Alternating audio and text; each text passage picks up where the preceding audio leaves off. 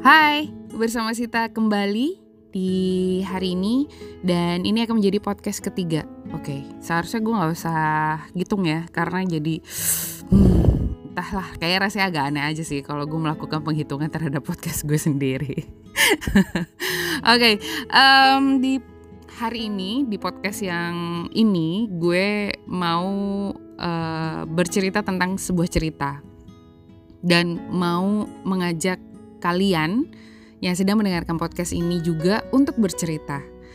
Jadi ini sebenarnya sih gak jauh-jauh juga dari pengalaman pribadi tentunya, dimana gue semakin kesini semakin tahu gitu ya kalau hey, it is okay to be not okay gitu.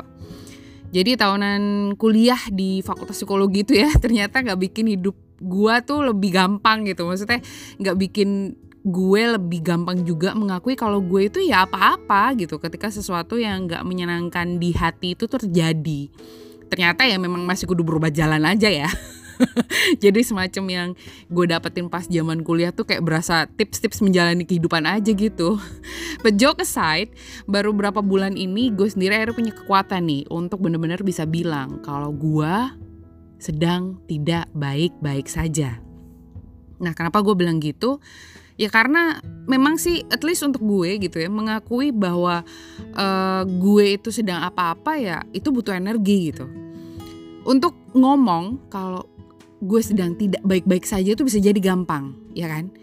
Tapi yang susah itu adalah mentally preparednya itu loh, apa, menyiapkan mental kita buat nerima respon orang yang kita kasih tahu kalau kita tuh ya lagi kenapa-napa gitu. Syukur-syukur kalau lawan bicara kita tuh bisa ngerti. Jadi ceritanya pun bisa jadi lebih ngalir. Nah, energi jadinya bisa lebih terselamatkan juga. Tapi yang susah kalau emang ternyata kita tuh ketemu sama yang sebaliknya. Yang ketika gue cerita gitu ya, gue malah menerima respon seperti elah, cuma perasaan lo aja kali Sid. Atau ada juga yang pernah bilang sama gue, ya ampun gitu doang, drama deh hidup lo. Sebel ya, rasanya tuh kayak mau gali lobang terus ngubur diri sendiri aja gitu rasanya. Dan belum lagi kalau ada yang sempat bilang baru juga gitu doang, gue tuh pernah lagi punya masalah lebih berat dari lo. Gimana, maaf-maaf aja nih ya, kenapa jadi kayak ada kompetisi nih, siapa lebih menderita dari siapa. Hal-hal yang kayak gini nih yang bikin gue akhirnya tuh gak gampang terbuka sama orang. Ya di balik muka gue yang mungkin kelihatan happy-happy aja, ataupun juga kayaknya ya penuh energi gitu ya. Kepala gue tuh sebenarnya kebanyakan isi. Dan setelah mencoba pilah-pilah, kayaknya justru kebanyakan ya karena terlalu mikirin omongan orang gitu. Ya gak sih? Jadi kayak mikirin omongan orang, jadi kayak gak mau kelihatan buruk lah di depan orang, atau ya lain-lainnya lah. Jujur sih sebenarnya gue gak jarang gitu kesel sama diri sendiri karena terlalu mikirin omongan orang. Itu asli sih, capek pakai banget. Nah, komentar-komentar yang gak banget itu yang gue terima kalau misalnya pas curhat gitu ya, akhirnya bikin males ngelanjutin cerita sih sebenarnya. Ini juga yang bikin gue akhirnya memilih buat diem dan sudahlah, baiknya mungkin pendam sendiri aja. Paling banter gue akhirnya cuma nulis apa yang ada di kepala gue. Ya entah itu via sosmed, ya bisa Twitter, bisa Instagram, Facebook gue udah gak pernah sentuh. Atau ya kalau gue sih, jujur gue sampai sekarang masih seneng banget nulis-nulis di buku. Ini emang klasik banget sih, it's a dear diary moment banget. Nah kalau itulah gitu ya, jadi curhat dan dimentahin balik itu bikin gue belajar banget sih. Yang pasti rasanya itu emang gak enak banget gitu, dan karena gue tahu gak enaknya kayak apa, jadilah gue gak melakukan itu ketika ada yang cerita sama gue.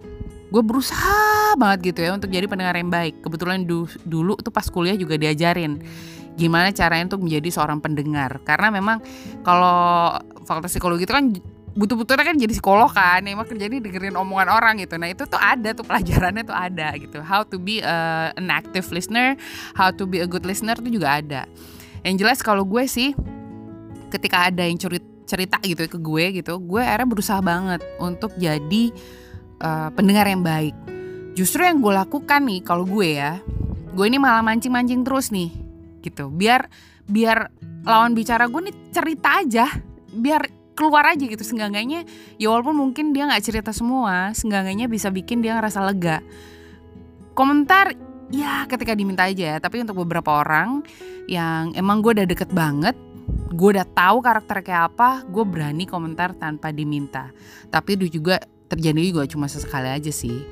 Dan satu hal lagi yang gue pelajari dari mendengarkan ini adalah gak ada yang salah kok dengan merasa tidak baik-baik saja gitu. Terus semua orang juga ngerasain, yang punya masalah tuh gak cuma gue sendiri. Semua orang tuh punya masalahnya masing-masing. So definitely there's nothing wrong with being not okay gitu. Gue pun sadar kalau gue ingin menjalani hidup gue dengan ya setidaknya lebih nikmat gitu ya. Selain gue harus dapat makanan yang enak sesuai selera, tetap buntutnya makanan. Ya gue kudu cerita. Karena gak mungkin semua gue simpen sendiri. Gue sepenuhnya sadar lagi kalau dalam beberapa hal gue tidak mungkin memecahkan masalah gue sendiri. Gitu.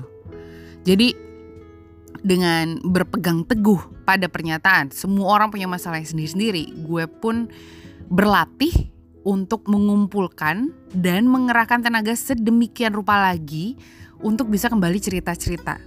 Ini gak gampang sebenarnya ya.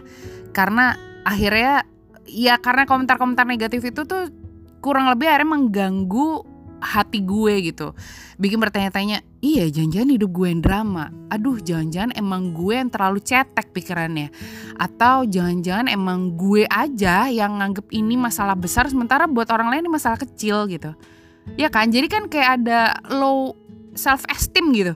Jadi kepercayaan diri lo turun karena sudah menerima komentar-komentar seperti itu. Jadi untuk bisa kembali cerita lagi, itu butuh energi yang luar biasa besar. Di gue setidaknya ya.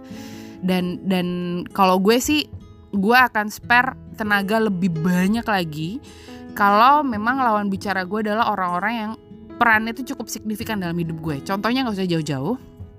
Misal ke orang tua gue sendiri deh. Ini udah jelas ada yang namanya generation gap kan gitu ya. Bikin beribu-ribu kali inhale exhale deh pokoknya. Sumpah ini udah terjadi berkali-kali di hidup gue.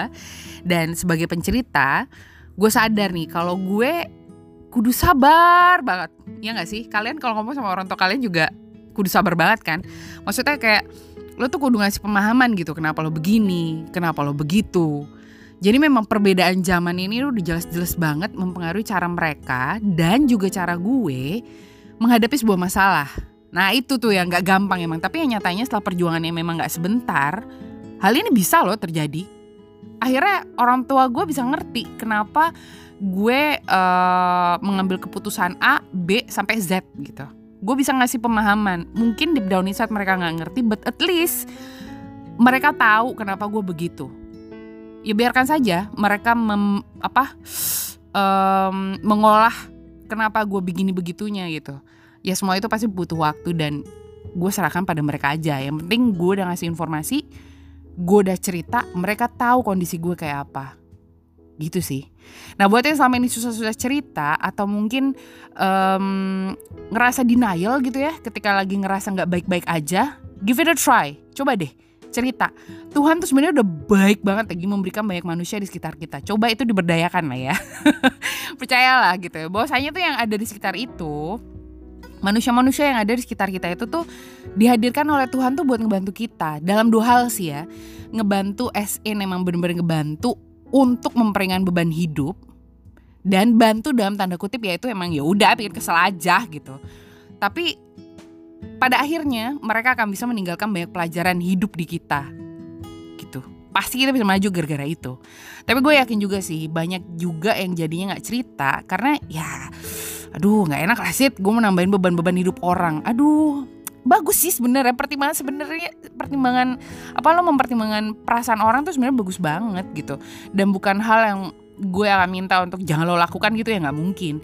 Tapi ya dari selama ini gue rasain ya, ketika kita cerita sama orang yang kita anggap juga lagi ada masalah, tau gak sih, justru cerita kita ini tuh jadi pelarian fokus mereka. Jadi selama ini memang mungkin mereka berkutat di masalah mereka gitu. Dengan kita cerita, hey fokus mereka tuh terganti gitu. Dan malah bisa bikin mereka sadar kalau yang punya masalah itu ya gak cuma mereka gitu loh, orang lain tuh juga punya masalah ya, semacam kayak apa ya, nemu teman sependeritaan gitu lah ya. Dan ya menurut gue sih ya, bukan yang gak bisa diakalin juga, kan ceritanya bisa gantian, mana tahu kita cerita justru bisa jadi pancingan buat mereka cerita juga. Apalagi kalau mereka ternyata selama ini juga ngerasa hal yang sama kayak lo. Susah gitu ya dapet teman buat cerita. Ya gak sih? Justru jadi manfaat kan. Banyak banget lagi sebenarnya yang sebenarnya tuh cuma pengen didengar aja. Jadi basically you are not all alone gitu. Gimana? Udah tahu hari ini mau cerita ke siapa? Nah buat yang belum tahu, selamat mengembara aja mencari teman cerita. Gue I'm open, I'm all ears. Jadi buat yang tahu personal contact gue boleh lah ya, langsung WhatsApp atau juga email juga boleh. Gue tuh termasuk yang seneng mendengarkan cerita orang karena bukan kalau gue again ya, gue yakin memang nggak cuma gue punya masalah, semua orang tuh punya masalah gitu. Jadi kayak dengan di gue setidaknya kalau gue mendengarkan cerita orang, gue bisa mendapatkan point of view baru. Yang mana tahu juga nantinya akan bisa gue aplikasikan di hidup gue. Kurang lebih seperti itu. Jadi jangan sungkan-sungkan untuk bercerita. Sampai ketemu lagi di podcast berikutnya.